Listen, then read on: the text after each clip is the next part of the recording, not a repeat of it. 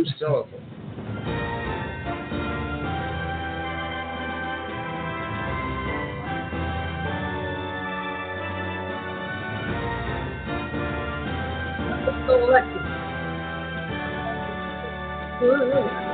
Live from Shelley's Backroom, it is the best political talk show you've never heard of. It's Backroom Politics, live on Blog Talk Radio. I'm your moderator, Justin Russell. Joining me around the table, Congressman Al Swift, Bob Hines, Carl Toobin, Alan Moore, Dan Lipner, and Rear Admiral Ken Carradine. It's Tuesday, which means it's time for Backroom Politics. Let's join the roundtable live at Shelley's Backroom, 1331 F Street, in the heart of our nation's capital, Washington, D.C.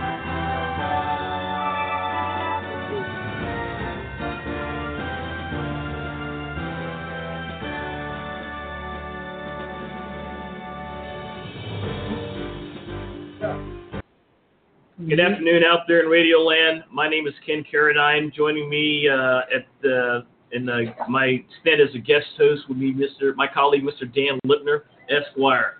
Thanks, Ken.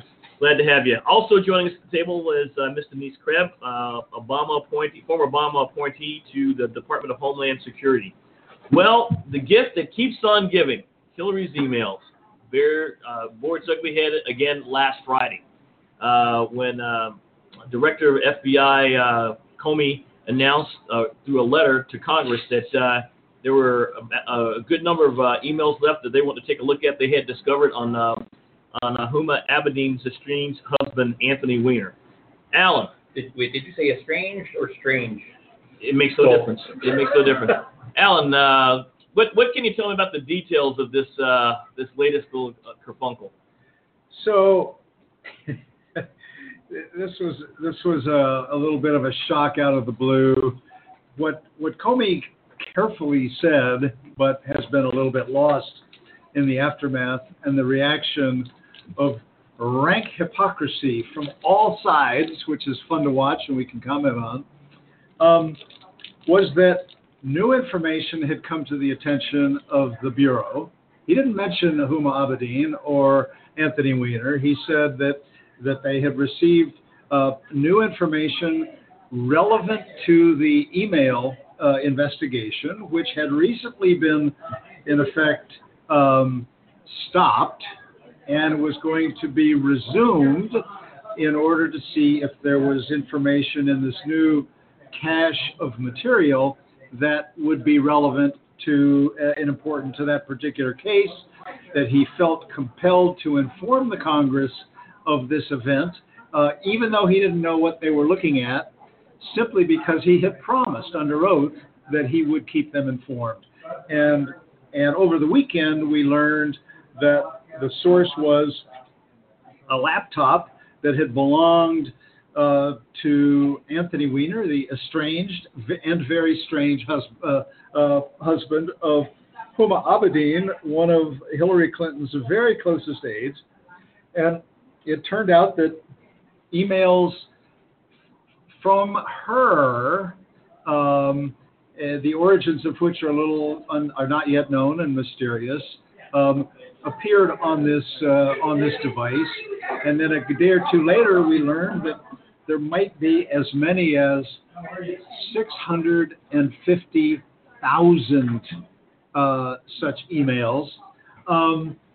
And a mad scramble has occurred ever since about what should be done with these, what they are, whether Comey was operating outside of his jurisdiction, violating established protocols. The irony and humor and hypocrisy I referred to earlier was that the many Democrats who absolutely sung Comey's praises back in July when he spoke beyond what FBI directors normally do about the fact that the conclusion of their prior investigation was there was insufficient evidence to charge Secretary Clinton with a crime. But then he went on to say in a couple of public remarks, both at that time and in testimony to the Congress, that yes, there were classified some relatively small but real number of examples of classified information that were included in these emails, but that no known damage was done and no intent could be proved, and that there was not enough basis to file charges.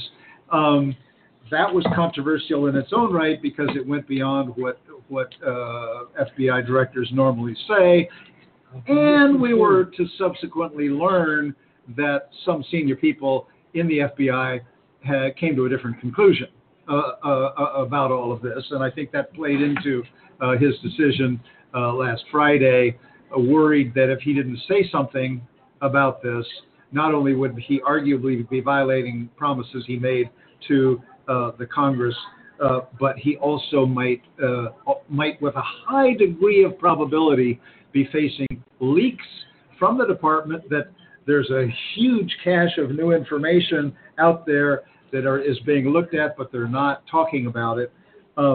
So he made his judgment, and the people who loved him in July, Democrats, for his integrity, et cetera, even though they didn't like the fact that he talked about the extreme carelessness that Secretary Clinton had used, now hate him and are charging him with gross political violations.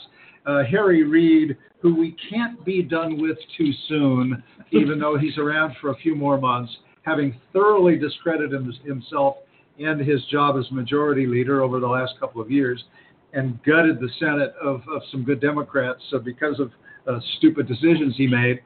Not to put too fine a point on it. Don't sugarcoat it. Alan, what do you really think? I used to like the man. It's so, that's so sad. Well, I still do. I'm more offended by what you said about Harry Reid. But you probably liked it when he said that Mitt from the Senate floor that Mitt Romney paid no income taxes, and that turned out to be a completely unsubstantiated lie. Yet we digress. But I just like to remind Al of who he's getting in bed with here, and he may want to be Carl Toobin. Alan is a serious guy. First of all, we now know that there are some people at the Justice Department who don't like Hillary Clinton. They brought this to the head of the FBI. He didn't read anything. He didn't look at anything that we know of. The Attorney General and the Deputy Attorney General both asked him not to do this. And he decided on his own because of this pact that he made with the Congress that he would release it. I think it was wrong. I think it was vicious. It gave Donald Trump reason to go way overboard, comparing this to... He needs reason? Yeah, that's say. Comparing this to Watergate... telling what that she's deserved this. It's been coming for a long time, and finally we're going to get justice. Well, and I think that it was really an awful thing to do with 10 days left in the election. I think it's safe to say we haven't seen Donald Trump this gay in a long time. Especially when there are rules that are written down that say, do not bring anything controversial up that's within 60 days of the election. And he violated that and other situations. Other rules? Other rules, Carl? Was rules?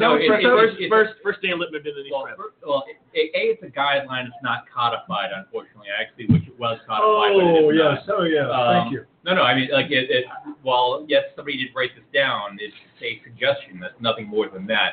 But I think one fact that Alan left off, and the creepiness of the Weiner portion of this is, I asked the question, why, pray tell, is the FBI investigating Anthony Weiner? And the answer to that, amongst his many creepy online sex scandals. Apparently, he thought he was exchanging sexually explicit electronic exchanges with an underage girl in North Carolina. There being a cross-state line, poof, creating federal jurisdiction. So, yes, Anthony Weiner, the gift that keeps on giving. That said, while I agree with Carl, for a slightly different reason.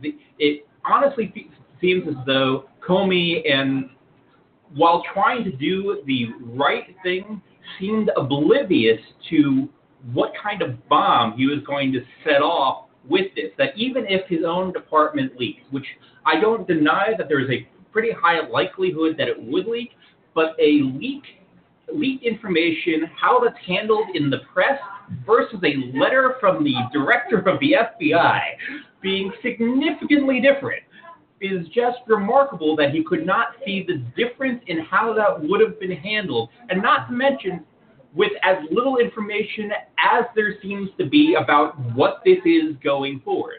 So it's the allegation that there could be something horrible there, as the Donald has said.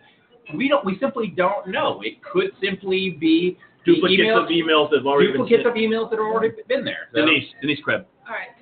What Carl's referring to is the Hatch Act, and those were allegations that Senator Reid made that he violated the Hatch Act. No, I don't think that was Carl's. I'm sorry. It wasn't me. Well, I'm sorry. It was Harry Reid said that. Harry Reid. General information. Yeah, no, Harry Reid and others. There were statements made that, and allegations have been out in the press that he violated the Hatch Act. He didn't, because if he has underlying information, that has nothing to do with the Hatch Act. Hatch Act is purely political. So if you can argue that in a vacuum, he has information, it's not political. Now you go to the question of, was it political? Well, this isn't Mr. Comey's first, time in the rodeo. He has served in administrations before. What is important to note, however, is that he is in a position unlike any other agency in the federal government. He has a 10-year term. He has a 10-year term, so he does not necessarily serve at the pleasure of the president. Any other agency head could be asked to resign and be forced to resign. That is not the case with the FBI, and he knew that. He knew that he could go against the wishes of the Department of Justice. So then you go to the question of, was it political? Yes, it was political. Was it a Hatch Act violation?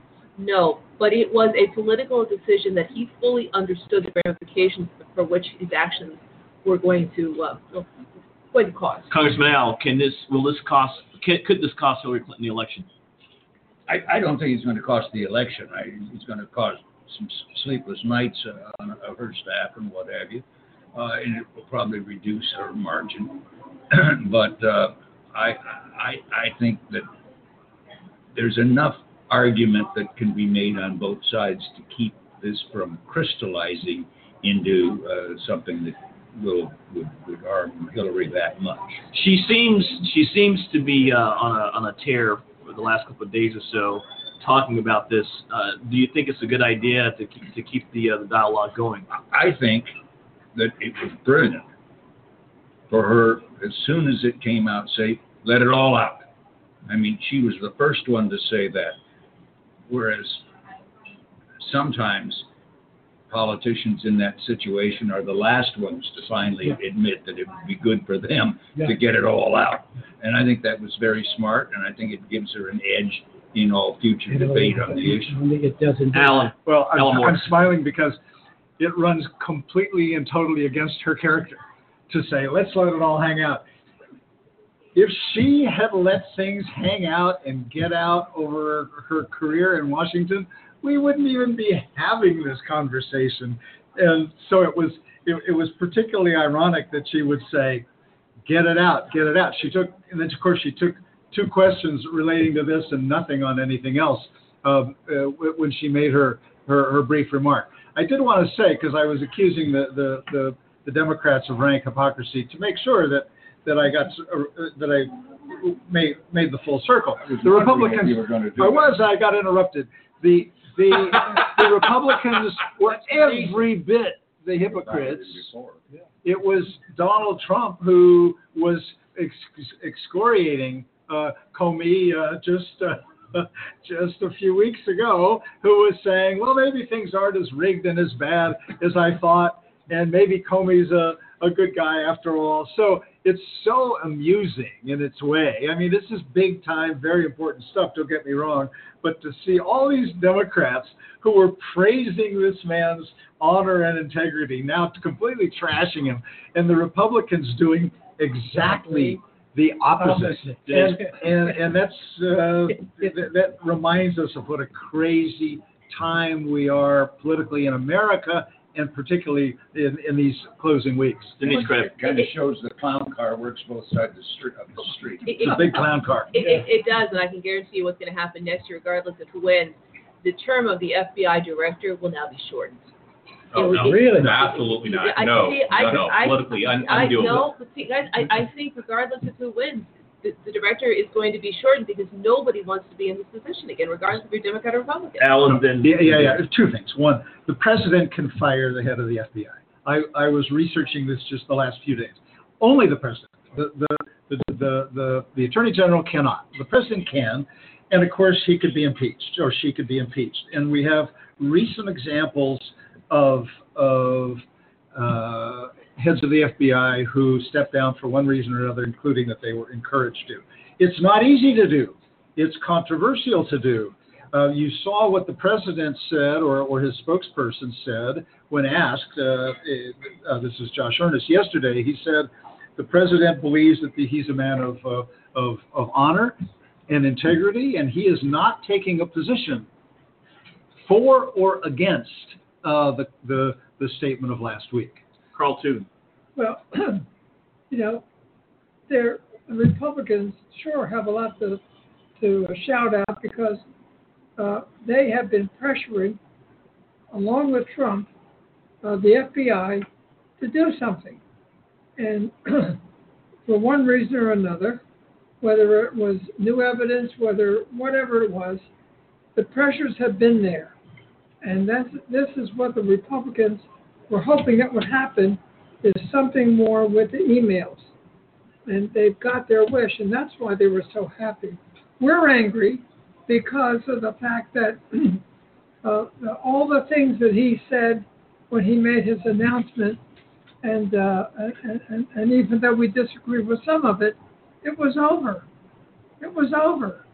And why, at the end of a campaign, which has been as hard-fought as this one has been, this should be brought up is really ridiculous. Congressman Al. I hate to disagree with my God, I can't remember your name. Oh, Denise? I'm going to disagree with you, but I don't know who you are. Terrible thing. Old age. I hate to disagree with you about the 10-year thing. I don't think it's going to happen. I think it's a good idea, but I would not pin it on this. I'd pin it on J. Edgar Hoover. I mean, that man was allowed. I mean, he had so many presidents buffaloed, from FDR right on through Lyndon Johnson and beyond a bit, and was there. There's plenty of evidence he was digging up all kinds of mischievous stuff about everybody, and a man like that shouldn't be allowed to get into a position where they can intimidate the whole damn government. Dan Lipner. Well, and that's where it's worth noting that some of the voices that have spoken out, not against Comey being a good guy and a good director of the FBI, but on the inappropriateness of him releasing that letter now. Some of the people included now, Eric Holder, former attorney general, speaking out, not surprising. Alberto Gonzales speaking out, saying this was improper. Maybe that's worth noting that Alberto Gonzales was George W. Bush's attorney general. And more notably, Charles Grassley saying that this was inappropriate is also worth noting. Denise Krebman, before you... No, I think you're about to say what I said. Our friends at CNN are noting that the FBI has released the files on Clinton's partner, Mark Rich. Which begs the question. Why now? Why now? I mean, usually it's time. He Well, all right, I'm going to do the dates here. If I remember, Clinton pardoned Mark Rich between the election. Yeah, the 11th hour. The 11th, the election and January 20th. So if we go by the pure year number, which is usually what, 10, 20, at this point it's probably 20 years. Why right before the election? If you're going to go pure 20 years, it's after the election. This is a political stunt. I think that's perfect. Yeah, that's much clearer than I think the current one is. That's much clearer. The president's party power is absolute. There's no. What are they doing? Alan Moore. Yeah, I'm gonna. We can come back to that if we want to. Half of it was redacted. It came out as a result of a FOIA request. I'm not. The timing certainly raises many questions, but this other one is plenty rich with its own no pun intended with its own set of facts. So Comey. He did not know what was in this stuff because the people who were investigating Weiner were only looking at the Weiner communication with a minor. They uncover massive, we're talking 600,000+ emails. Did they skim a few? Maybe. We don't know. What we know is that they knew there were hundreds of thousands, and they could see the twos and froms, and for some reason, that group waited maybe as long as a couple of weeks to pass the word up the chain. That was a highly questionable decision. Yeah, they wanted to read them all first. Well, who knows? I mean, we don't.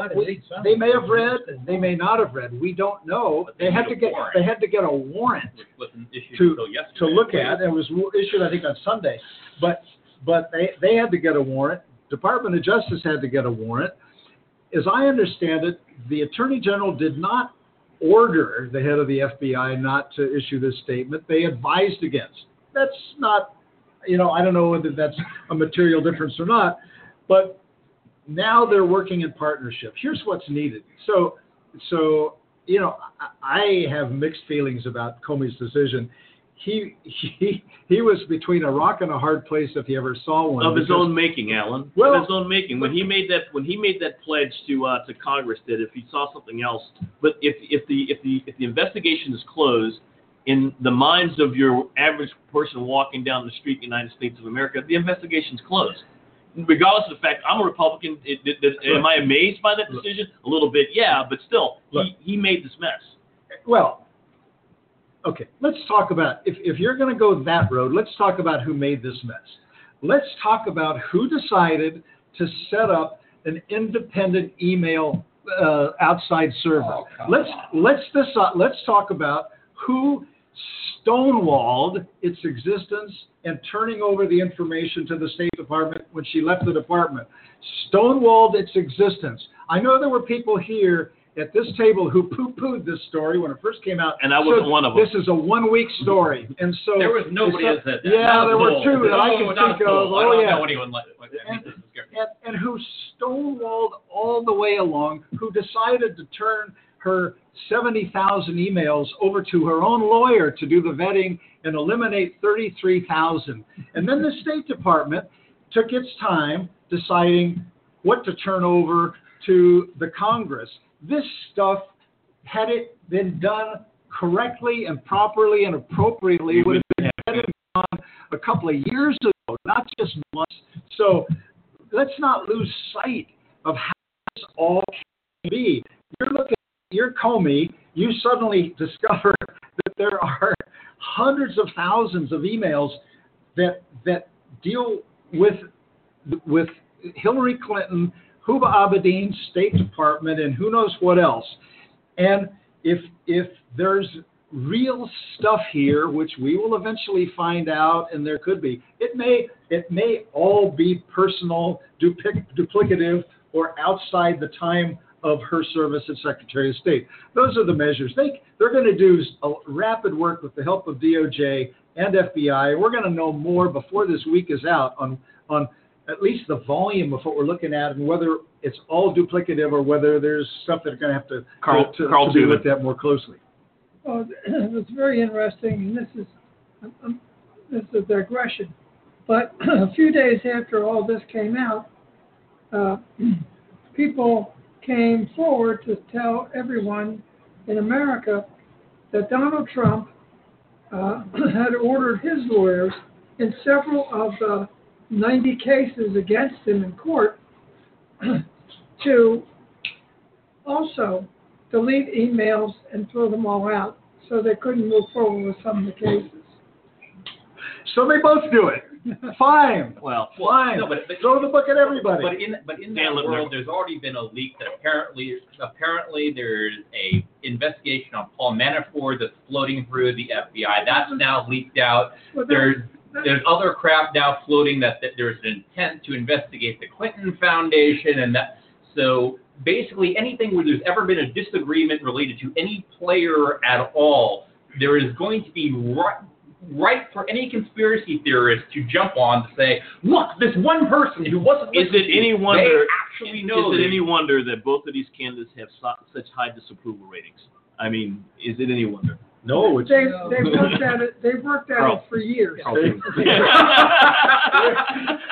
all the way back to the Harding administration. Keep that dumb, baby. As far as the Russian thing is concerned, evidently, Manafort and a young lady who was in the campaign at the same time both had ties with Russia. Now, whether the woman was helping Manafort when he was in Russia is unknown to me. But, you know, they've been pressed, you know, people have been pressing since this announcement. They said, well, you know, if you're looking at us, why not look at Trump and his connections with Russia?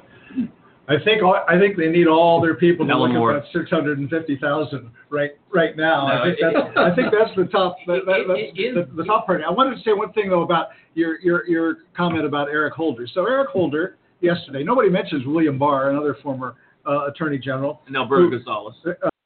We heard about Gonzales, but William Barr didn't. He was side by side yesterday with Eric Holder in the Washington Post, and Barr said Comey did the right thing.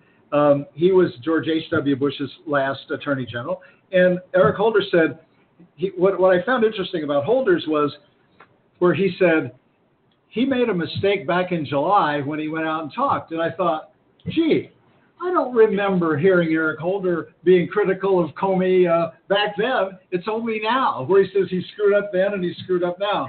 Everybody wants to have it both ways, and it's just amusing to me that even the former attorneys general can play that game. No, but that's worth noting that the calendar matters when these things choose to happen and when they don't.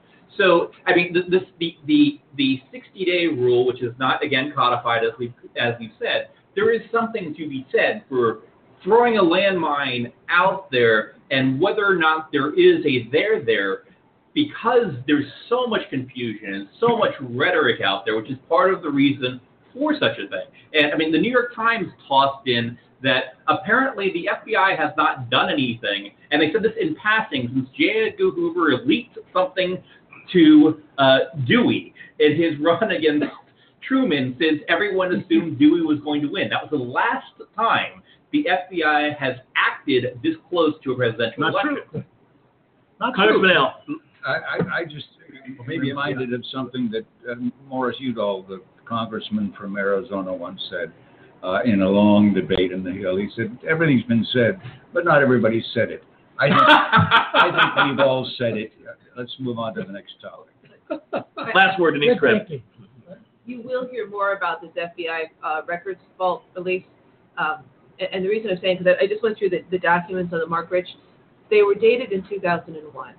What happens usually with FOIA documents, it's called a Freedom of Information Act request, is that if one person has it, if one person has requested it, then what it happens within the government is that it is put out in what's called the FOIA room.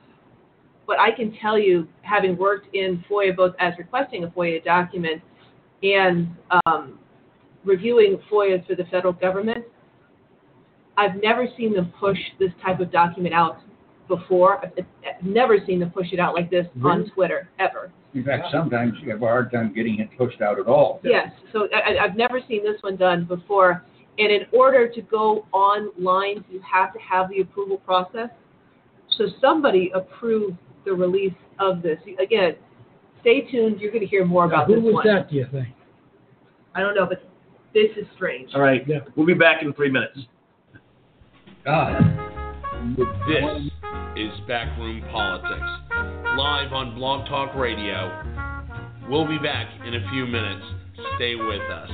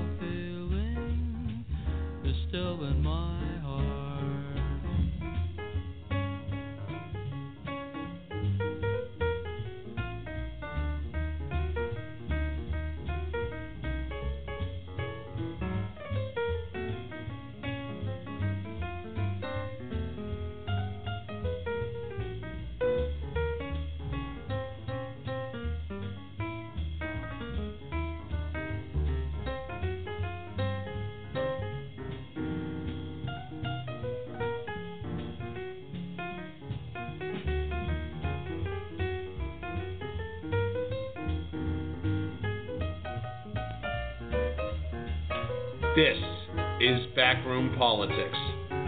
We'll be back momentarily. Stay with us.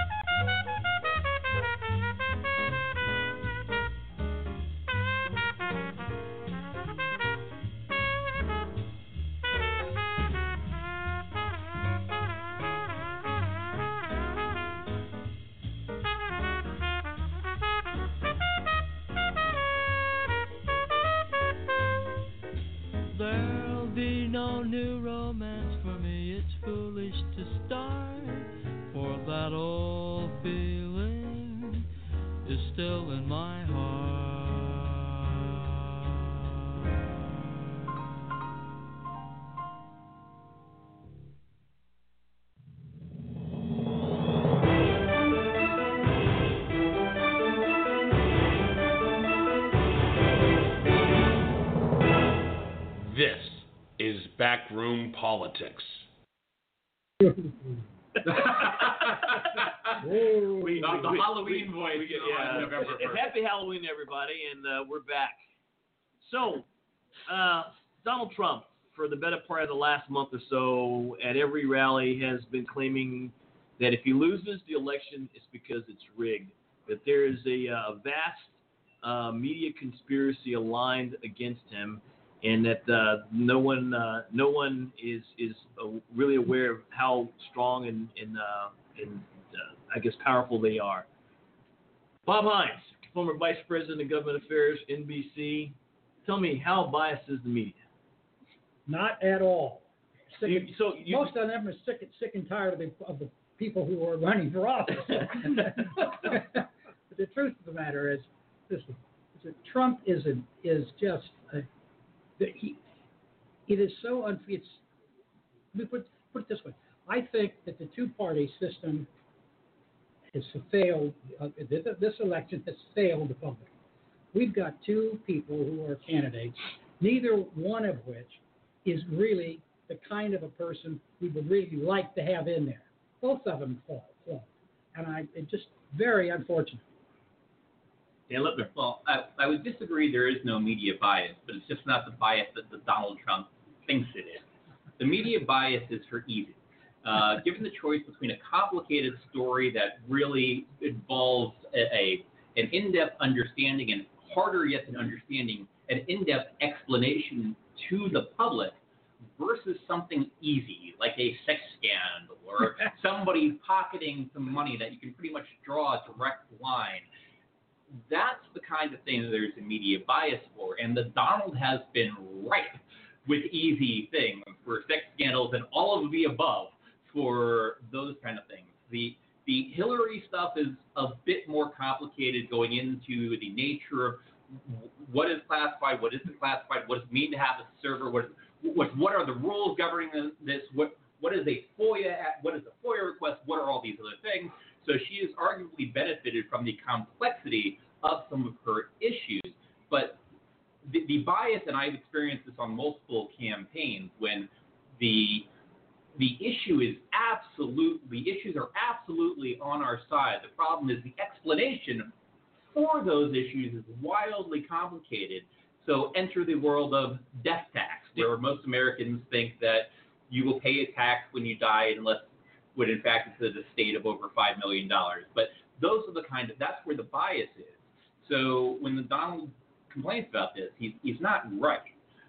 Dan, so there are a good number of Republicans that will tell you that they think you're exactly wrong. And one of the examples that they'll point to would be the Candy Crowley's participation in the debate with then Senator Obama against Senator Romney. President Obama. Mitt Romney. Sorry, thank you. I apologize. Thank you. And Candy Crowley presented an image where where Romney was debating both she and the president. And if I'm remembering that exchange, I don't remember the specifics of it, and feel free to chime in on it. But as I recall, it was an issue of fact, and Candy Crowley. Sometimes there actually are facts that are not in dispute. And she corrected Mitt Romney on something, and that was the line that was taken from. I think it's a bit of a reach. She was wrong. Alan Moore. And she was wrong. She was. Well, what was the issue? It doesn't even matter at this point. I can't recall. But she decided to inject herself and correct him. And everybody kind of thought, and they moved on, and she was wrong. And this time in the debates, when there was all this conversation about whether the moderators were supposed to be fact checkers or not, that they went out of their way to say, look, our job is to keep the conversation going. If there's something outrageous that we notice, fine, but let the opponents talk. Let them be each other's fact checkers. That is not our primary responsibility. Now, is the media biased? Of course it's biased. Individuals are biased. Newspaper reporters, journalists have opinions. They do their very best to be as objective as they can, but they also care about the country, about politicians, about life, and it's really, really hard to completely keep out of even the most objective reporting a little slant if that's how you feel. And then when you fill the newsrooms and reporters and newspapers with people who share the political views, you end up with some level of bias. Is it massive like Donald Trump says? No, it's not. That's just nonsense. That's self-serving stuff.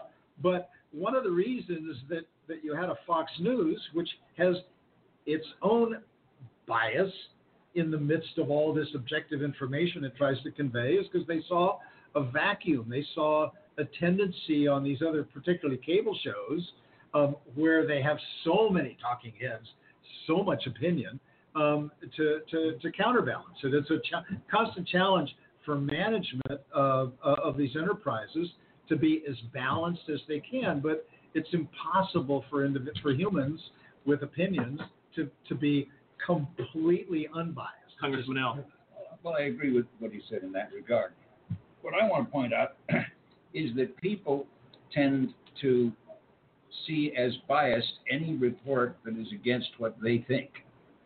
And I remember years ago when I was working in the Democratic Party in the county of Whatcom in Bellingham, Washington, that the county party had got itself really all tied into a knot over how biased the local newspaper was. The local newspaper was clearly Republican, if you read its editorial pages. That's a legitimate place to be biased. But they thought that, and so they asked another guy with some news background and me to examine the paper. So we did for a year. We got a little old lady and told her to clip out all political news and let us know which page it was on and so forth. And then one Sunday afternoon, we just laid them all out on the dining room table and we went over them. What we found out was that the paper basically didn't like political news for whatever reason. We subsequently found out it was the city editor who just didn't think people were interested in political news. So most of it was buried. So the Democratic women's group would complain that the paper never carried its meetings notices. Well, we found out they never carried the Republican women's group's meeting notices either, you know. So they had a bias against political news, but not necessarily. And a local attorney, a prominent local attorney, got elected as Republican leader of the state Senate, and the paper plated on this page 7, below the poll, and didn't bother to rewrite the AP story on it. That was the Republican. He was the Republican leader in the Senate for several years. He was a good guy, very competent. Didn't agree with him on anything, but he was a good guy. And the Democrats, of course, never saw that. So I think often what you've got is a lot of crybaby crap from people who didn't see the story they would have written about that event, about that speech, about that kind of thing. And they see bias where, frankly, their own laziness is I think what's at stake. That is a very good point. Carl Toobin. You know, I think Trump came into this thing. He hasn't been in politics. He might have supported people in campaigns, but hasn't run in a campaign. And I don't think he realized the importance of the press and the media. And he thought, I can do this on my own. I don't need the media. And to a degree, he did one heck of a good job in getting himself on radio, on television, in the newspapers, without having to spend a lot of money and do a lot of other things that politicians have to do that. And, I mean, you look at the debates, 3 debates.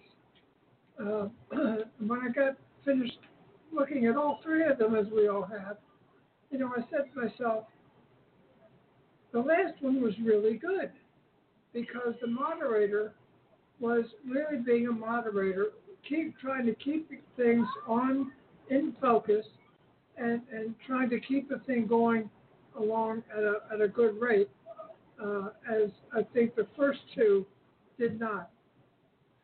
Well, I would actually absolutely agree, and much to my surprise, I think Chris Wallace actually was by far the best of the moderators, and I had not expected that. Mm-hmm. But as far as the bias stuff, and this actually was litigated, I believe, earlier this year. It may have been late last year, but I want to say earlier this year, with the Facebook controversy. And the issue was Facebook not putting in its news feeds things that were favorable to Republicans. And to their credit, they took a very aggressive PR stance, and they invited every Republican communications expert from the Hill to the RNC up and brought them to the Facebook campus and said, this is how we do things, and we're also going to try and improve what it is we already do, but just so you know, this is what we did in the past. And many of the Republicans, when they came, they thanked Facebook, and they also said, all right, this isn't as bad as we thought. However, the flip side of that is the algorithms, and this is true for Facebook or Google and many other places where people get their news online, The systems now, by design, will feed you what you want to know, things that already interest you. So the feeling that somebody might not be reading the same news you're reading is very much true now. So ironically, the conspiracy theory, which was less true, is now very much true, but it's not somebody putting their fingers in it. It's self-imposed. So I actually happened to, and I had a friend on Facebook point this out, I have liked Donald Trump's Facebook page, so I get all of Donald Trump's crap, and it is truly remarkable stuff. That said, I am the exception. The same person who posted this went through and saw how many of their friends had either liked Hillary Clinton's Facebook page or Donald Trump's Facebook page, and this person happens to be Republican, and she was shocked that the majority of the people that she was friends with happened to also just like Donald Trump's Facebook page and not Hillary's. Well, and Alan Moore. I'm reminded of this because Dan and I are Facebook friends, and occasionally a Trump thing will show up, and it'll mention a couple of my friends who will say, including it'll say, Daniel Lipner likes Donald Trump. So I laugh every time that happens. I wanted to add a little. I'm glad I can provide amusement. I wanted to add something to what Al was saying before about this business of individual perception. There was just in the last week there was a relatively highly commented upon exchange between Newt Gingrich and Megyn Kelly. Mm-hmm. And what intrigued me about it was my conservative Southern California Trump-loving high school friends said, "Look at this. He rips her apart." And some of my left-leaning Northern Virginia Democrat friends say, "Look at this. What an idiot Gingrich is, and she puts him down." And it's the same link. Now, that's unusual, but this was a case where and these weren't media people, but the media covered this thing too, whether it was, MSNBC and Fox and everybody else, because it was so dramatic. What they showed from it was selective, not, and it tended to make Gingrich look worse or not as bad. I mean, these decisions, this bias thing can be very subtle, but that one in particular got my attention because I was seeing it from far right and far left leaning friends who all thought that this particular interview helped their point of view. Well, and that's the thing. The public is schizophrenic on this kind of stuff as well. Well, if you ask people in a thoughtful moment the kind of stuff they would like to say, people will say, "I want to know about issues," and these kind of things. And Newt Gingrich being the ironic point from when he was running for president 4 years ago, when he ran, and he won the South Carolina primary in part because the first question he was asked out of the debate was about his multiple wives and infidelities, and he took a shot at the debate moderators for basically saying, "How dare you bring this up in a substantive debate in a substantive form?" And it got him his only win during the primaries because he took a shot at the debate moderators for talking about sex. However, the flip side of that is, and this is the schizophrenic nature of it, by any metric, and Bob knows this because I'm sure you saw the numbers, when media organizations run stories that are substantive, they don't get reads or views or clicks or whatever. What does get the clicks, the reads, the views are these ridiculous scandal things that have almost no bearing on people's lives. I mean, one of the reasons that is because, sex sells. The reality is more serious, and the bullshit is easy to talk about. And we show. No, but Carl Toobin, which is the bias for easy versus hard. Right. That's the bias. Yeah. Carl Toobin. The interesting thing about that exchange is that they had the exchange. Everybody saw it, and of course the next day, Trump is on the podium, and he turns down and says, "Newt, thank you. We don't. We fight back. We don't take any blah blah blah." And I'm saying to myself, how many women throughout the United States saw both of these things and now saw Trump congratulate him for doing it, how many women shifted from Trump to Clinton to Carradine? They were already over there. The other point I wanted to make is when I heard, this is going back to the debate, Wallace debate, as soon as I heard that Wallace was going to be the moderator of that debate, I immediately thought of his father, and I said to myself, this is going to be the best debate of the three. So Hollywood, are they part of the media that Donald Trump talks about? And I guess the reason I asked the question is because Saturday Night Live is pretty funny, and it's, I think there's something to be said that Republicans aren't that funny. Well, not intentionally funny.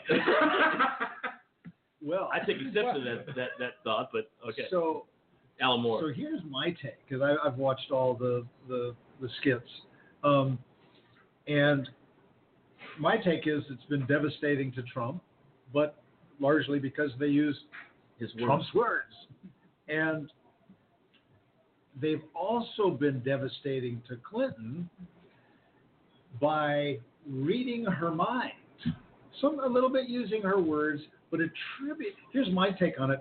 They're attributing to her things you kind of believe, her strutting, her overconfidence, which she doesn't show, even though she at times probably may or may not feel.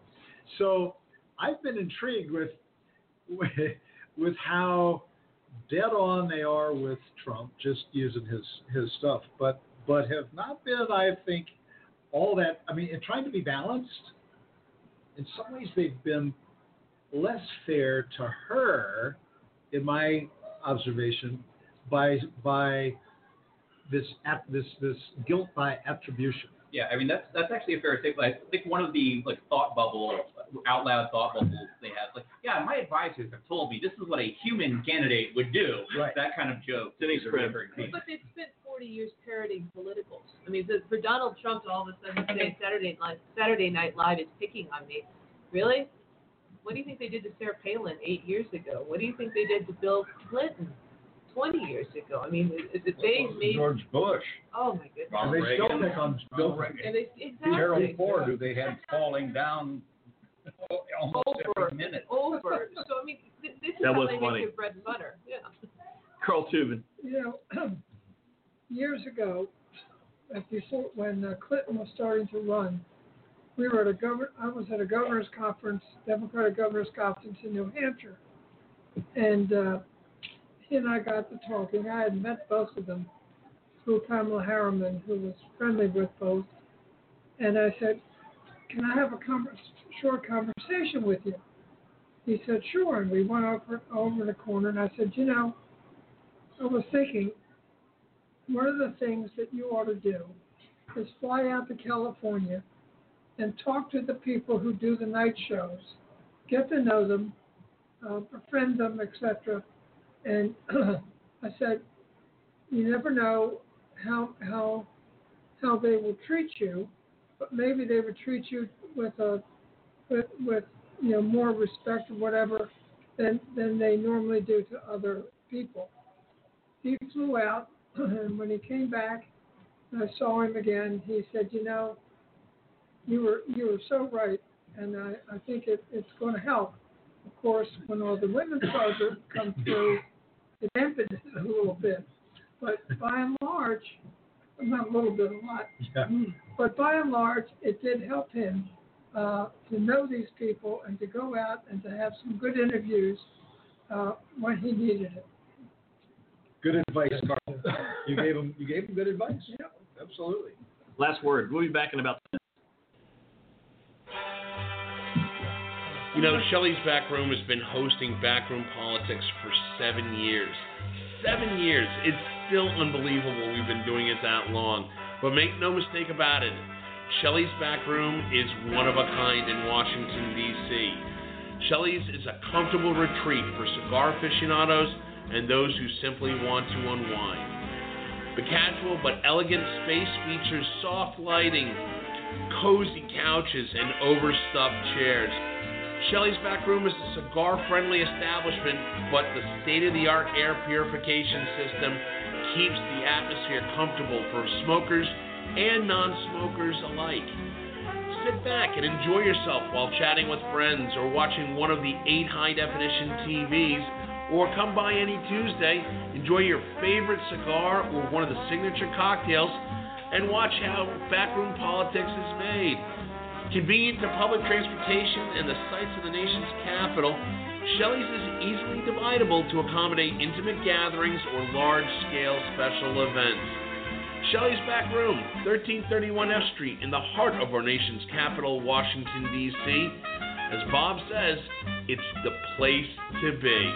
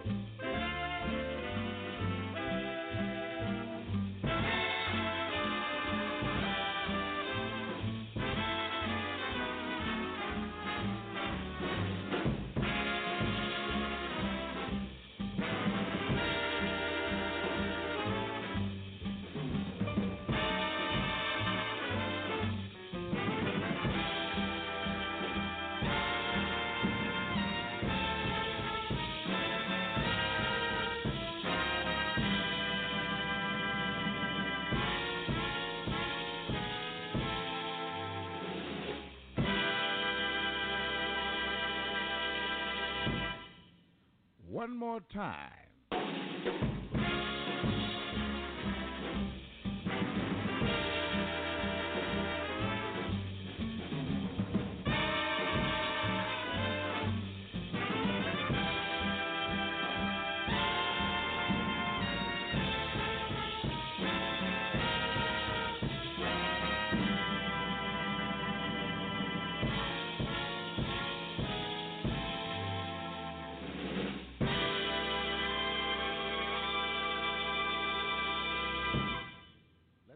One more once.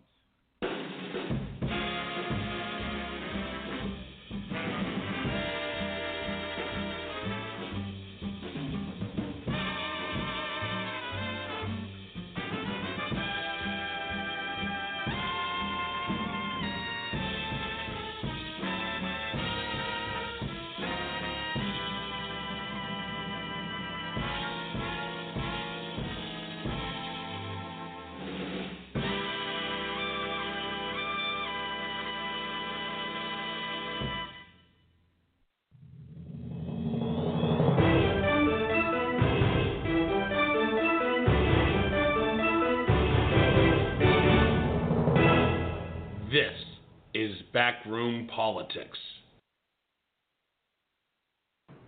And we're back. So 2016 has been an interesting election on a number of fronts, but this has been the this next segment has been very interesting in its own right. Hacking, WikiLeaks. This has been, I guess, one year-long lesson in don't write down anything that you wouldn't want your mom to read. The latest victim that I can keep track of has been Donna Brazile, the acting head of the DNC, who apparently was found out to have been given some questions to a candidate during one of the debates, and this was found out doing email. Dan, you've worked inside of campaigns before. Maybe it was before the advent of email because you're, kind of dated. But what can you tell about internal communication? There is nothing that WikiLeaks has released based, and it's notable, it's completely one-sided. The stuff that's come out from the WikiLeaks stuff's all been Democratic emails. There's nothing that surprised me. People say anything and everything. The convenience of communication, the criticism, the trying to remember the professor who was running for the Democratic nomination for about 15 minutes. Starts with an L. Yeah. Lessig or something like that. Lawrence Lessig, I think, who Podesta called him an academic, and I will not use the rest of the words, which is pretty much par for the course. I've used that same kind of language when somebody has said something that, while academically correct, has zero bearing in the real world, when exchanging that kind of stuff with policy people and those kind of things. So it's not uncommon, because you assume this is as private as a phone conversation or a conversation you're having face-to-face with somebody. What nobody is expected is this stuff to be made as public as it is, which should be a lesson to everyone. I mean, Donna Brazile getting hit for CNN questions thing, I mean, while, as I read it, the questions may have been verbatim, the questions were also not surprising that good debate prep wouldn't have figured out anyway. But some of the other stuff, I mean, poor Colin Powell's emails were also hacked, where he had some rather choice words for not just the former Vice President, Dick Cheney, but the entire Cheney family.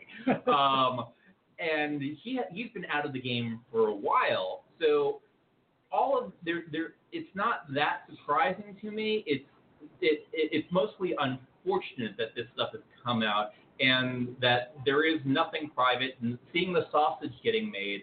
And I'm going to go out on a limb here and say everyone around the table, maybe with the exception of you, Admiral Ken, since you have lived in a security world in a different way than the rest of us, but including St. Alan here, I'm sure has said things when he was on the Hill about other members of the Senate that his boss might be dealing with that I'm sure would have been unfortunate had it become public. What's up? Are you talking about Alan Moore?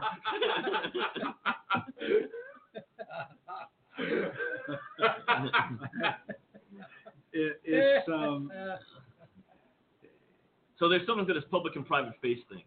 Well, there is, and here again, you take stuff out of context. This tide is moving so fast of this campaign that whenever you think it's time to focus in on something else comes by and pushes it aside. Donald Trump has said things that are outrageous and ridiculous, and then largely nudged aside because he comes up with some other crazy thing. Hillary Clinton said something which is entirely reasonable. She said it to a large group of people, frankly, and yet out of the context of a speech, for people who don't really understand how the sausage is made, right, how one legislates, she said, look, in politics, sometimes you have to have sort of a public position and then a private position that's your bottom line of what you're working for. Hey, guess what? That's how negotiations work. That's how legislation gets made. And it, but it done was every day. But by everybody. But the words chosen and quoted and recorded and quoted suggested that she was two-faced. That you have there's the public me and there's the private me, and it's two different people. And it's not what she meant. It's not. But you had to hear the full context, and you had to be sympathetic to the fact that that's how legislation gets done. That's how negotiations get done. That's how every union contract in the history of man has been put together. There's a walking in position, and then there's negotiation and trades. And you never tell the other side your bottom line. Often you don't know what your bottom line is until you get in there and start changing things, giving things, and somebody comes up with a unique middle ground solution you never thought of.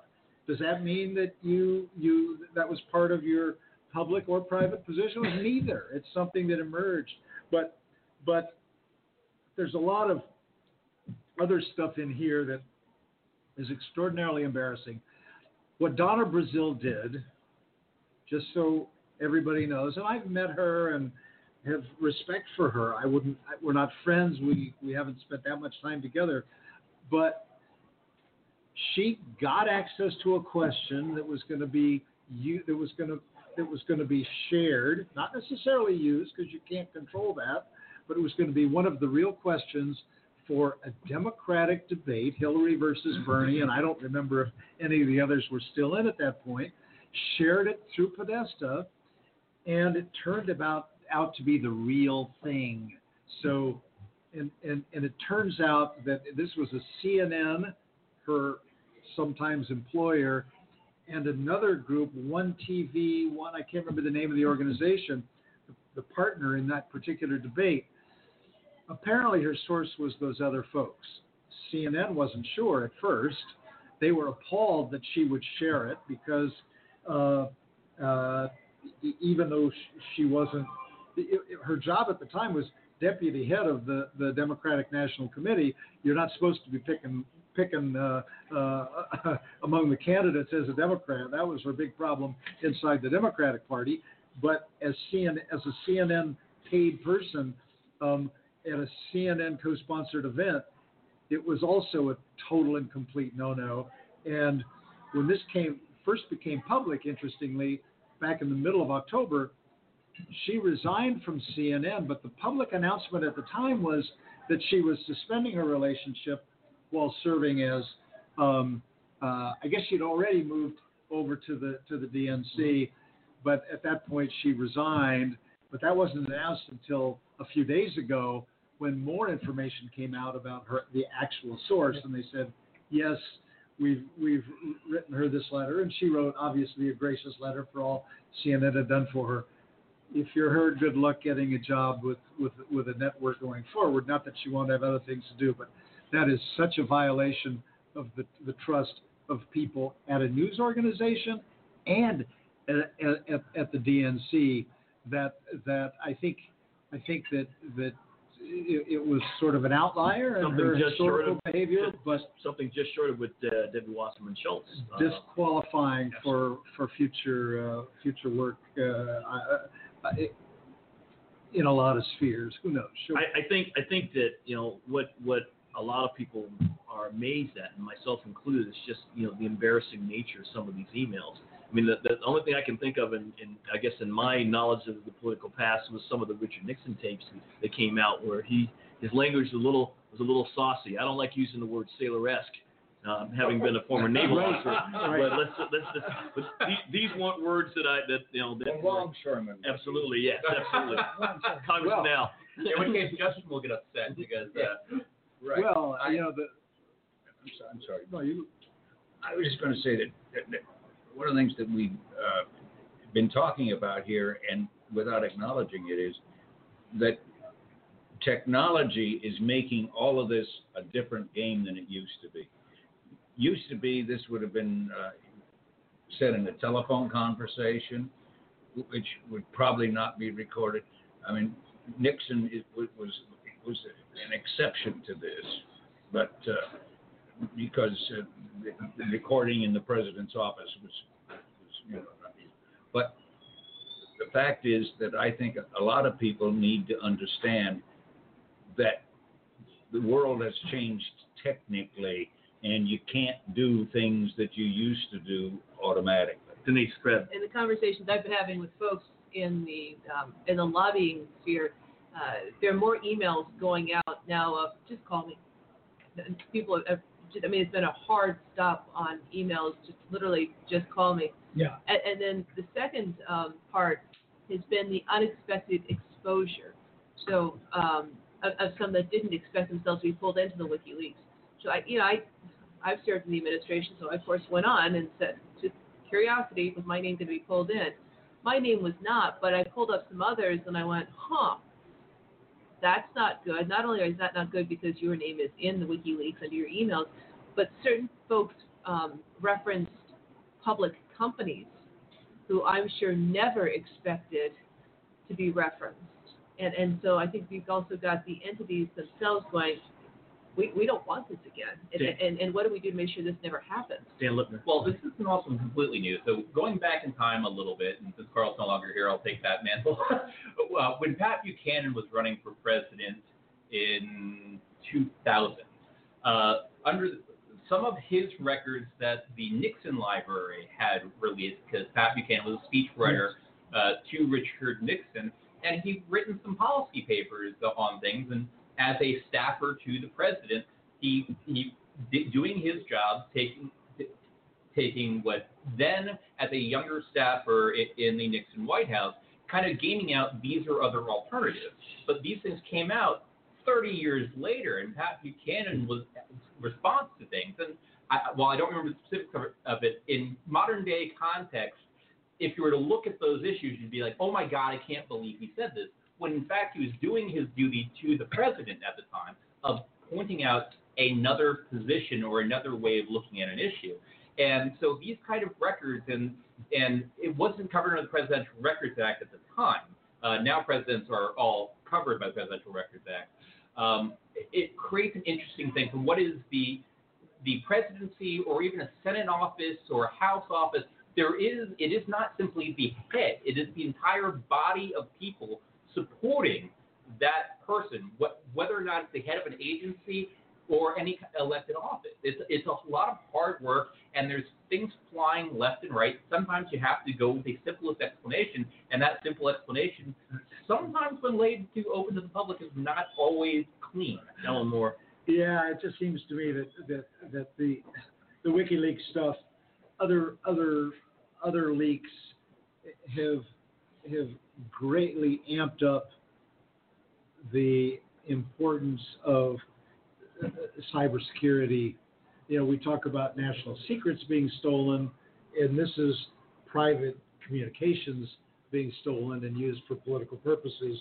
It appears as though there may be a Russian connection. It appears as though there is a Russian connection with WikiLeaks. I don't know that for certain. Some people seem to be quite sure about that. The Democrats, for a while, were going down the dead end of saying, don't even look at this stuff because it's the Russians trying to interfere in our election. And other people saying, yeah, that's a problem. That's important. But look at this stuff. You can't ignore this stuff. And it's real stuff. Denise Krebs. The emails are accurate, at least the ones that I've seen. I went through some of them, and the Russians didn't mess with. I mean, I hate to tell my own party, you can't dodge and say the Russians, manipulated every single one of them. They didn't. And Donna Brazile, a couple of weeks ago, tried to say, when asked about this stuff, I think that they may have doctored my email, which probably wasn't her best strategy either. I agree with that, but authentication is a thing. I mean, if you're going to dump a ton of stuff, putting misinformation in 100,000 emails is not that difficult to do. I'm not saying it is. No. It's clearly a question, but so far as I know, no one has yet successfully showed that any email was doctored, and that's not what WikiLeaks does. Now, it may be that what the people who provide to WikiLeaks might do if they have the ability and so on. Which is why Assange now no longer has internet access. It's not easy to do. Joining us late, but great to have you, John Allen. Just because WikiLeaks now spells its name with a V does not mean that they're Russian.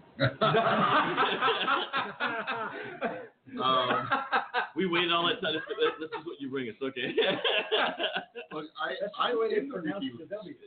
I'm in the WikiLeaks documents, and I've been getting harassed by the Green Party on Twitter because I was invited to a cocktail party, an off-the-record cocktail party with Clinton hands early, basically right before she launched the campaign, or right around the time she launched the campaign up in New York, and they're saying that I'm corrupt because I went to have cocktails with these folks. I'm not even sure I consumed anything. I usually don't. But the idea that a party list is evidence of corruption, it seems pretty thin to me. Depends on who's throwing the party. If it's Julian Assange, I guess. I guess I got off easy. This is something that's going to roil the Democratic Party for a long time. I mean, there are emails in there about, Ron Klain, who did debate prep for Hillary, is talked about by John Podesta and others as being a potential traitor, as somebody who's loyal to Biden and not to Clinton. And then there's an email from claimed to Podesta a story that was written about a Biden meeting. And he says, I'm not in this story because I'm not talking of it. I'm not part of that. And it looks like, you know, if you're wrong claim, like, both Biden and the Clinton people have reason to be angry at you. Congressman Al. Fighting what? I just wanted to reinforce the fact that technology is changing it. And yes, you had to be careful what you were saying as long as you were in politics for as long as politics has been around. I remember one thing Abraham Lincoln said that he probably would have just as soon not seen on the front page of the paper. He was out in the field checking and things, and they asked him why he didn't have general. Who was the general that couldn't ever do anything? McClellan. And he noticed that there was only one outhouse, and somebody said to the president, "Why don't you have two outhouses?" And he says, "Because it would take McClellan so long to decide which one to use, he'd be shit himself." That is probably not something that he would have liked to have seen. I would also add that, you know, all communications these days is digital, even telephones. Yeah. And the assumption that a telephone is any more of a safe forum to conduct anything of a degrading nature. No, Dick Armey had his cell phone hacked while he was in Congress once. So he literally picked it right out of the sky as they tried to buy his show. And it goes back to the famous battle between Jim McDermott and the former speaker, John Boehner. Had to do with a telephone conversation. Yeah. Prince Charles had a little problem. Neither one of them could figure out how to turn on the tape recorder if you spent an hour with them. All right. Last word. We'll be back in about 5 minutes. Thank you.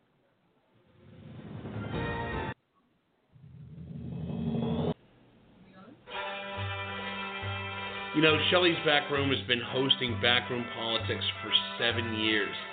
7 years. It's still unbelievable we've been doing it that long. But make no mistake about it, Shelley's Backroom is one of a kind in Washington, D.C. Shelley's is a comfortable retreat for cigar aficionados and those who simply want to unwind. The casual but elegant space features soft lighting, cozy couches, and overstuffed chairs. Shelley's Backroom is a cigar-friendly establishment, but the state-of-the-art air purification system keeps the atmosphere comfortable for smokers and non-smokers alike. Sit back and enjoy yourself while chatting with friends or watching one of the 8 high-definition TVs, or come by any Tuesday, enjoy your favorite cigar or one of the signature cocktails, and watch how backroom politics is made. Convenient to public transportation and the sights of the nation's capital, Shelley's is easily dividable to accommodate intimate gatherings or large-scale special events. Shelley's Backroom, 1331 F Street, in the heart of our nation's capital, Washington, D.C. As Bob says, it's the place to be.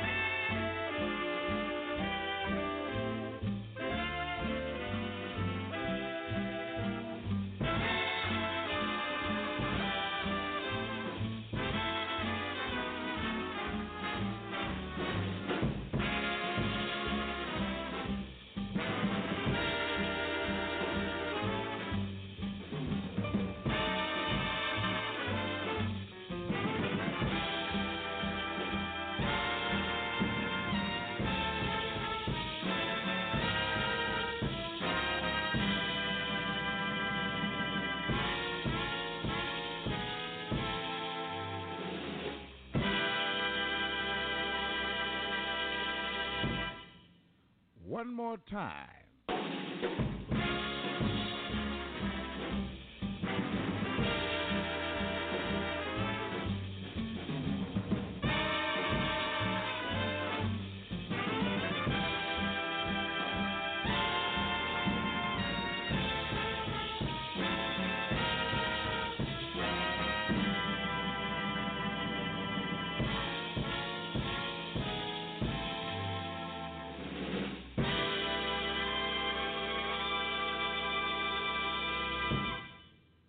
right.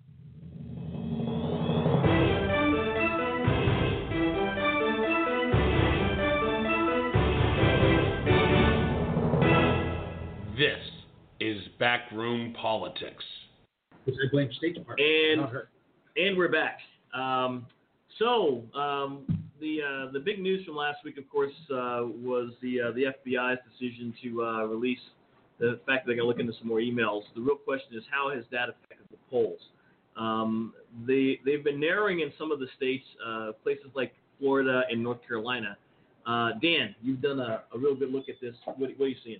So we have poll numbers that are all over the place, some of which are surprising, some of which are not. So this gives you some idea of how wide-ranging the poll numbers are. Florida has a difference of either a tie or Hillary plus one. That is not one of the more dramatic. Pennsylvania has either Hillary up 11 or plus 2.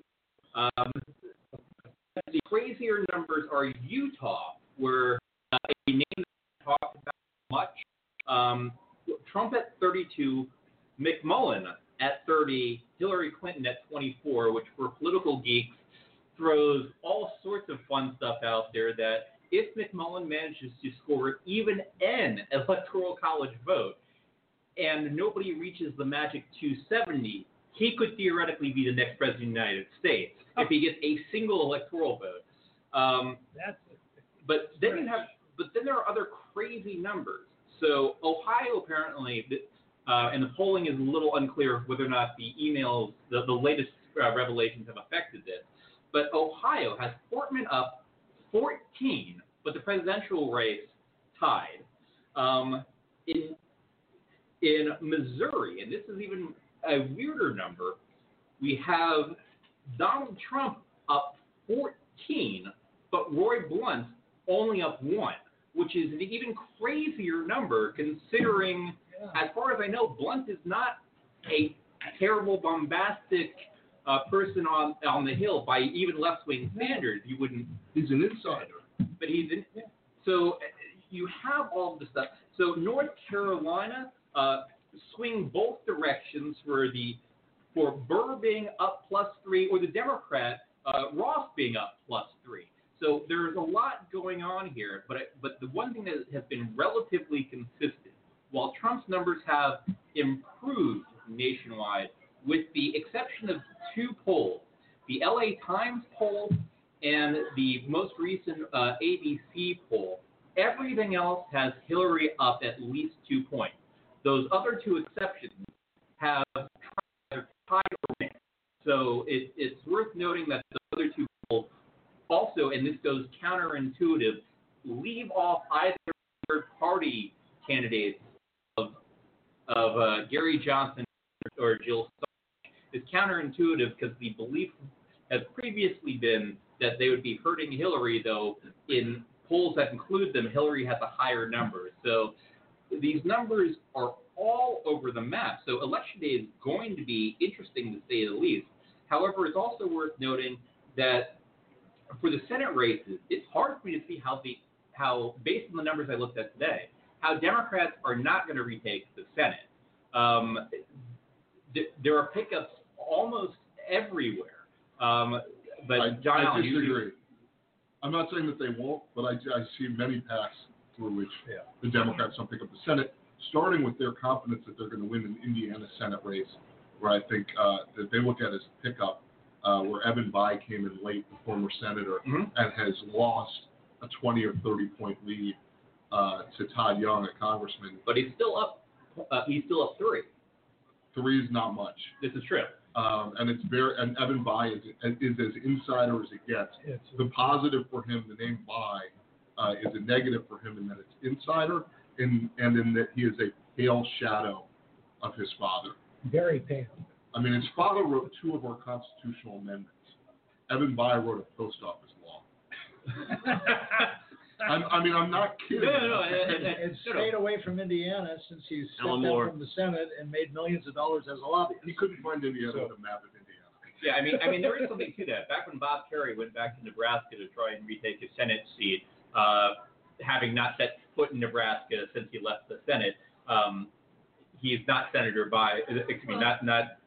But only because I actually helped campaign for Bob Kerrey in '92. Which Bob Kerry's problem is what his wife said in a Vogue article, which is essentially, "Oh my goodness, does this mean I have to go back to Nebraska?" No. If you'd stuck with Deborah Winger, he would have been fine. That's acceptable. Remember when he dated Deborah Winger? Yeah. Oh yeah. When he was governor. Yeah. No, that says, I mean, there are two almost, I mean, Duckworth is up 18 points. She's going to be the next senator. She's going to win. She'll win. Russ Feingold will win. Feingold's going to win. Not certain. Feingold's probably going to win. He's up 5. I mean, I was talking today to a Wisconsin Alan Moore. A friend who was horrified at something she had just seen on the internet about that particular race. About himself. I don't even remember what it was. I thought he would win. Let me say a word about polls and what it means to be up 5 and up 2 and up 3 and down 2. Polls are samples of people that you talk to. Still mostly people with landlines, although they're trying to expand beyond landlines. You see polling data with what's called a plus or minus number, usually 3 to 4%, and they'll call it margin of error. And then you'll hear people on TV talking about how it's within the margin of error, and no one knows exactly what that means. So you tend to zero in on the number itself.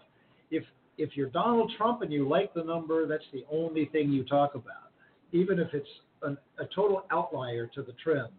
The reason it's so important to look at, to watch these trends over time, look at clusters of polls and see where the movement is that's the way you get your most accurate picture. In a given poll, you come up with this margin of error number, and it's a function of how big the universe of people you're interested in, if you're just looking at one state or the whole United States. How many people is in the size of your sample, your random sample, and then you adjust on the basis of how many you get to see. When they say margin of error, let's say it's 3%. Plus, let's say that the poll shows that the Clinton is up by 2, but the margin of error is 3. That means she might be up as many as 5. She might even be down by 1. And even that is not a certainty. What that means is that if you took a whole bunch of polls, 95% of the time, it would be within the margin of error of 3. 5% of the time, it would be outside of that. It's a little bit like flipping a penny 10 times. It's going to come up pretty much heads or tails, 5 each. Sometimes it'll be 6 and 1/4 the other. Could be 7 and 3. Could be 10 out of 10. That's really, really rare, but it happens. And when you're talking about statistics, you got to be careful when you get wedded to a statistics number. That's why you watch the trends. It just means 95% of the time, this is the margin of error. Would you agree? That over the at least in my memory, the last four presidential elections, and even counting the midterms, that the polling has been pretty good. I mean, it's been a pretty good indicator of how things were going to pan out. And they're better than all year elections because the voter turnout is more predictable. It's pretty good. It is not infallible. No, didn't say that. And there's a bunch of examples. Often, and they're all trying to measure this stuff. There's this Nate Silver guy who's the most popular, most quoted pollster out there now in this website 538. He was trashing Trump for months and months and months. Never. Oops, maybe now, and it was underpolling. And I mean now, in the last election, he goes either 49 or 50 of the states correctly. He's really good at this, but he also knows how hard and difficult and complicated it is.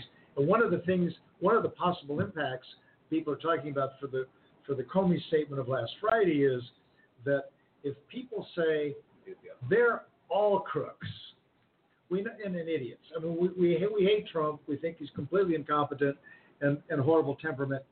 We've never liked Hillary very much. Now we like her even less. Last week's Clinton Foundation stuff, self-enrichment, and now the new questions. I'm not even going to go vote.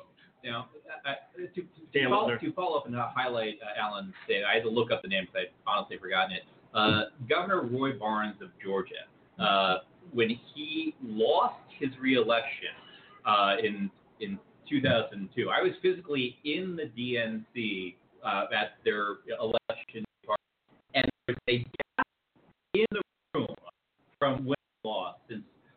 Governor Barnes had essentially done everything politically correct from any outsider's standpoint. He was running ads 2 years prior talking about his election reform. But one of the things that, in this case, and how polling, especially in off years, because you have to weigh your sample. You have to believe you're measuring the appropriate amount of how many people are going to turn out. And they did a postmortem afterwards trying to figure out what they did wrong. And poor Roy Barnes, for all the things he did, the great political tragedy that he did is he didn't take the Confederate flag off the Georgia state flag. He simply made it smaller. For a segment of the population, this spurred turnout significantly enough to turn that election. This is the postmortem, that they knew of the people that believed this. They just didn't know that many of them were going to vote. And in fact, it cost them the governorship. It cost them re-election. So those things are out there, and sometimes those predictions are wrong, which is part of the reason why the highlighting the crazy mixed numbers, because straight ticket voting tends to be more of the norm, since we frequently talk about low information voters, so there being a Democratic or Republican wave. But these crazy disparities, and more intriguing to me is the disparity of Trump being up a huge number, but a fellow Republican being down in that same state, I find amazing. That's counter to what we're seeing elsewhere. Right. And so, I mean, in Nevada, which is a seat that Republicans had hoped to pick up with Harry Reid's retirement, Joe Heck has been cursed, apparently, and very well might lose to Cortez, who I know nothing about. But that has no John Allen. That's not a net gain for the Democrats. That's a whole. No, that's not a net gain. But going through the other numbers, that was the one Republican pickup that was kind of expected. Nevada is not a progressive state, even though Harry Reid is held the seat. It's not an obvious Democratic state. This other list going down, the odds of holding on to the Pennsylvania Senate seat are iffy at best. Duckworth is absolutely going to win. If you're a Republican that wants to win in Nevada statewide, you have to appeal to some percentage of the Hispanic electorate.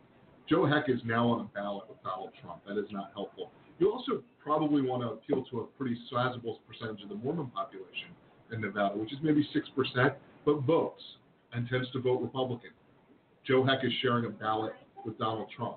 These are huge challenges for Joe Heck. I think it explains why he's having trouble winning a seat that should be winnable for Republicans. But if you look at the map, across the map, you can look at Democrats picking up Illinois, probably Wisconsin, with Allen's caveat. New Hampshire looks pretty much gone for the Republicans. And then you have trouble. I have trouble finding that fourth seat that I say that's a lockdown for the Democrats. A lockdown. I would. So North Carolina between Burr and Ross. That polls are in both directions. Either one up 3. So let me talk about North Carolina because that's my country. A lot of it's going to depend on if she can get the African American vote out. There are articles that should be concerning to the Democratic Party where they're saying the older African American population is going out voting because they are the ones in the 50s and the 60s and the 70s got out the vote and said, you know what, we want to vote. And they were successful, so they're going. But it's the millennial generation that are saying, hey, you know, we're not really happy with Hillary. And if they don't get the millennials out in North Carolina, the African-American population, they will lose it.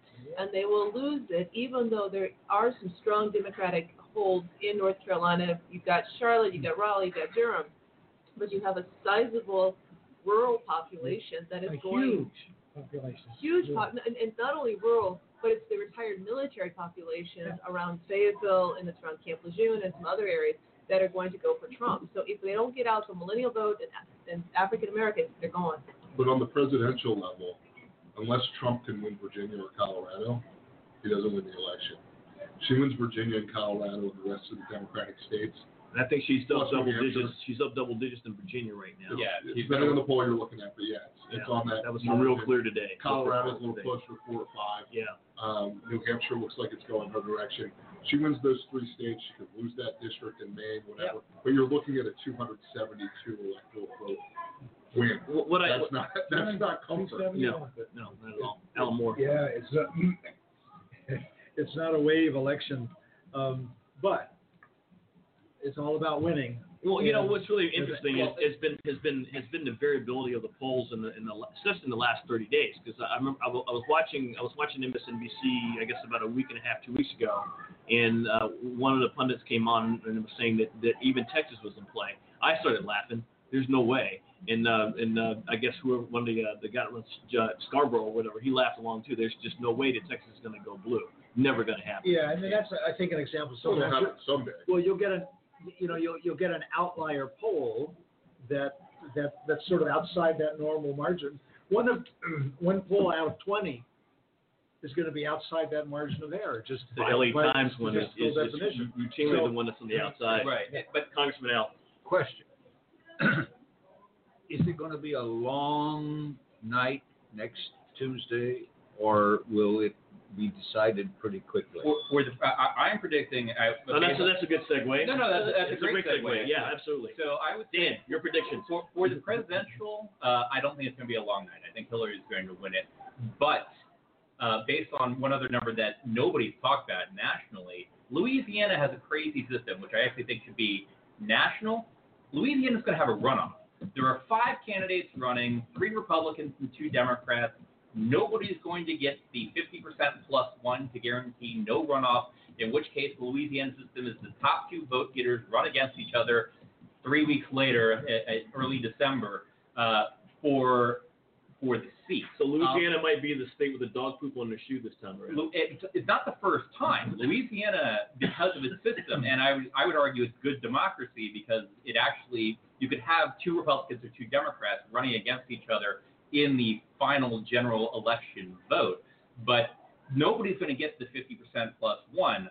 So Louisiana could dictate the Senate, which is going to be a headache for everyone and a ton of money flow. So if you're a political consultant in Louisiana, bring on the money. But if you're not, it's going to be a war. David Duke is on the ballot. And to that end, Denise Krebs. I'm getting a lot of emails from Democrats down in Louisiana saying, please donate, get out the vote. For exactly that reason, because it's not only the Senate race that will be up for grabs in the jungle system, but it's also several House races with Fleming and Bustani and a couple of the others.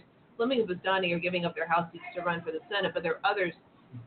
Now, Louisiana is really wide open. It is completely wide open for the House and the Senate, and the folks are already banking the money so they can go into December. Long night.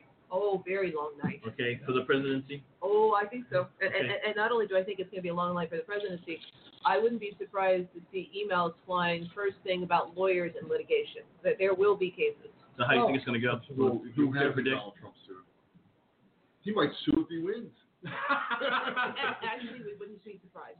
I mean, I think Hillary is going to win, but I think we are going to be in court all day in multiple districts. Which, by the way, is also part of the fear factor, the failure to confirm a 9th justice to the Supreme Court. Yes. The terror of terrors is a 4-4 split at the Supreme Court and a lower court dictating the presidency. I was at ground zero for the 2000 election. I was physically in the count room in Miami-Dade County as the official Democratic Party observer. And how'd that work out? For the chaos that happened there, the nation looked at the Supreme Court and said they have spoken and this is over. The idea of a lower appellate court potentially deciding the election is terrifying. Alan Moore. I don't like that thought myself. I don't know if it'll be a long night. The states that are going to be close are on the eastern side of the U.S. And so if they can, if you have a clear winner in these states that John was talking about, we don't need to even wait for Colorado. and we know what the big states farther west, how they're going to go. So we don't have to wait on them. The real toss-up states are all on the eastern side of the country, and presumably by there's a decent chance that by midnight Eastern time, we're going to know who prevails. Yeah. In which case, it won't be a late night. I don't know. Everything continues to move. WikiLeaks isn't done. The FBI may or may not have something to say. They continue to do info dumps on the Clinton. We're watching CNN right now. They released this file on Mark Rich's pardon. I know, it's about time. I know, but so you want to predict an outcome? Do I want to predict an outcome? I still think Hillary Clinton will prevail. Okay. But I haven't put any money on it. Okay. It's staggering to me and sad to me that a person who is so completely unqualified, talking Donald Trump now, in virtually any measure that you would want to put on what we're looking for in a president, personality, character, temperament, knowledge, level of curiosity, understanding of how things work, he gets an F across the board, is still running neck and neck, tells us the powerful negatives that Hillary Clinton and the Clinton brand now bring. John, in respect of your need to maintain journalistic objectivity, long night or not, no other predictions required. I think that it'll be a long night in that we're not going to get reporting until all the polls are closed, and Colorado may matter, and it's Western. So unless Clinton wins Florida or wins North Carolina, I think it'll take some time to figure out. One thing I would say is I understand Donald Trump yesterday for Halloween, kind of leaning into what Alan was saying, went as an ascendant presidential candidate. Did you put on the wings? Or? Congressman Al. That joke at a slow boil. Where did you get that one? Predictions? Oh, you were asking me for predictions. Yes, sir. I thought you were asking me to respond to this nonsense. Hillary will win. I don't know whether it'll be a long night or not, but I suspect not. The primary reason that you've had some long nights has been because there have been votes that were particularly on the West Coast that weren't in and what have you, and that's not going to count because they're all going to, cave for Hillary pretty fast. So Hillary, midnight sounds reasonable Eastern time to me. Bob Hines. I think it'll be 11 o'clock. Okay. 11 o'clock? Oh, Ohio so goes the country? Why not? We're the best. Do you think she'll win Ohio? Whoever wins Ohio will win by less than 2%. Be very close, I think. I was out there a couple of weeks ago, and it's all mixed. Nobody knows what they do. It's very tight. There was a crazy study that somebody did that the Cleveland Indians might actually dictate Ohio, and that is for when hometown teams win, the party in power gets a 2-point bump in the polls the immediately election that comes right after. Are there chicken bones? Somebody literally did this study. Does this mean that both the Cincinnati Reds and the Cleveland Indians are going to top? If it was an all Ohio series, that might change things. But I don't think so. Illinois is a lock. So if the Indians win, Hillary wins. I mean, if Clevelanders are looking for a reason to continue what's going on, I mean, I would say the Cavaliers plus the Indians is one heck of an incentive. Yeah.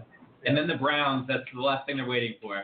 Yeah, that Sunday Browns game may destroy the momentum. Or they could get their first victory. They could use it. Well, I'm going to go with midnight, and I'm thinking that I'm going to go with Alan's feeling on this. I think it'll be Clinton by a hair. I think that, quite frankly, I think my party's nominee is just pissed off too many people, and they're outraged by it, and they're just people that I know, people of color and women that they're just not going to have it. If the turnout's there, I think it's Clinton. Yeah, I mean that there is some data that's available as far as early voting, and apparently female voters early voting, the numbers are things that people have never seen before. So it's impossible for me to believe that is good for Trump. I mean, there are people who can say it all they want. It is just impossible for me to believe that helps the Donald. Well, Hillary Clinton found out in 2008 that not embracing the historic nature of her candidacy was a flaw. It was a problem. She ran as a battleship instead of as a woman. And this time around, her plan was, I'm going to run more as a woman. It didn't help her as much in the primary as she thought it would be, as she thought it would. But when Donald Trump appeared on the scene, she didn't have to do that. It wasn't, I'm going to do lots of things for women. It was simply, I'm going to protect women. I'm not Trump. Yeah, Saturday Night Live basically nailed this one, which we were talking about earlier. Let Donald, he can have my time, let him keep speaking. That more than helped Hillary with the women's vote. She's triangulating on women. Okay. Last word. So it's time to move on to Justin's favorite part of the show. Passing the buck there, and he's not even here. I like it too, but I mean, it's his show. So tell me a story. Bob Hines. Next president of the United States is a woman. Okay. All right. Congressman Al? Hate this. You have so much material to choose from. Well, yeah. Let's see. I'll predict that this segment of the program will be gone within 3 years. All right. Wow, we've got a lot of really wonderful. John Allen. Federal investigators leak. Okay. You mean information-wise? Wait, are you about to make a story here, John? Jim Comey. WikiLeaks, I'm going to look into your email. Jim Comey comes out, sends a letter to Congress because he's worried that his bureau is going to leak from under it. Before he did that, there were all kinds of leaks going, in sort of Trump's direction. Then afterward, there were all sorts of leaks going in both directions. The FBI can polygraph anybody within its organization anytime it wants for pretty much any reason, and they're worried about leaks. This doesn't feel like somebody who's actually in control of the bureau. Alan Moore. So I was reflecting on the latest development with the FBI and the Comey comments and stuff, and trying to figure out in all of this who wins and who loses, who are the winners and losers. And it seemed to me that, if it suppresses the votes, that might help Republicans downtick it. So maybe that puts it creates additional uncertainty on some of these Senate races, for example, that we talked about.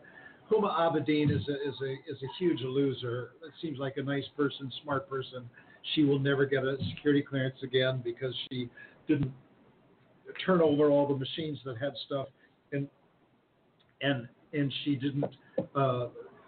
She failed to fulfill the promise of not keeping copies of stuff. We have to assume that even if everything they have is duplicative. Right there, she has a massive violation. It's too bad because she's married to the douchebag that we talked about earlier, and is obviously really important. Okay. And really a highly competent woman. And you see what some of these emails say, and it's like she's right on target. So I don't know the woman. She's clearly a big loser. The winners. There's a few winners. There's this distraction. We should be talking about the Clinton Foundation, among other things, and how it has enriched the Clinton family, not just Bill Clinton, but the Clinton family, so they could have a multi-million-dollar wedding for their daughter and everything else. And we're not that has not got any attention. Trump failed to take advantage of that in all of the early debates, and that one continues to just sort of ride a little bit under the radar. The these other little scandals. Donna Brazile, she should be probably getting more attention, but because there's so much attention to the FBI, she's out of it. The other, that's because of the distraction. There's also the potential winner. Here's a real potential winner, Tim Kaine. So let's suppose that there really is some really nasty, ugly stuff in this material. We don't find out about it until after the election, and it is so devastating to President-elect Clinton that she has to step aside before she's even sworn in, and because of the president refuses to pardon her ahead of time, and so she steps aside. We'd never have a female president, and we have Tim Kaine as president. I mean, that would be the biggest win of all. I'm not predicting that, but he's a potential winner. Have the nicest guys in scary Florida to spread the United States. That's right. Denise Krebs. So I just want to say thank you to everybody who's running, regardless of whether you're Republican, you're Democrat, you're Green Party, you're Libertarian. You're doing a civic duty that most people don't want to do. They'll throw pop shots at you, but they don't want to do it. And I say that as being both the daughter of a political candidate, the wife of a political candidate, and then a political candidate myself. It's a hard life. Aren't your children running? No, I hope not. Class president. Yeah, no. They're not old enough. As soon as they get there. I know, but let's hope not. But it's a hard life that you're living, and it'll be over in a week. But thank you, because but for what you are doing, we wouldn't have a democratic process. It's messy. It's ugly. But it's why we're different from a lot of other countries. So thank you. Dan Lipner. And I'm going to make a not-so-bold prediction because he does not have a friend in the world. Anthony Weiner is going to jail. There is not a soul to protect him going forward, regardless of who wins. He is going to jail. And he's going to have friends there. Those guys don't like people going after little girls. Yeah. My story. Lawyers rip now. Yeah. Carlos Danger, you're gonna see some danger, buddy. Taking his package to prison. So I went down to Alabama over the weekend to check on my elderly parents. They're doing well. Yesterday afternoon, as I was prepared to fly back, I decided to sit out and have a cigar. In which case, at that point, my mother, fine little Baptist lady, came out and started giving me what for smoking cigars. And she asked me, when I was going to stop. And I had to tell her, well, Mom, I was prepared to do that right up until President Obama removed the ban on Cuban cigars. Four more years. Thanks, Obama. Thank you, President Obama. I appreciate it. Blame them. Absolutely, yeah. That's it for this week's show. You can find us on backroompolitic.org, on blogtalkradio.com. Oh, also, we are not on Tuesday. I'm going to get there. Sorry. But since Dan brought it up, we're not going to be on next Tuesday. Look for next Wednesday, November 9th, 4 o'clock Eastern, where we'll have the day after the election. So you can find out whether our predictions were on target or not. Alan will be glad to say Dan was right again. Questions? I will readily say that. Questions, comments, and complaints about Dan or Alan can be directed to Justin at backroompolitics.org. All right. And as always, we're coming to you live from Shelley's Backroom in the heart of Washington, D.C. Bob? By golly, boy, this is the place to be. Good night, America. See you next week. And don't forget to go out and vote. Twice.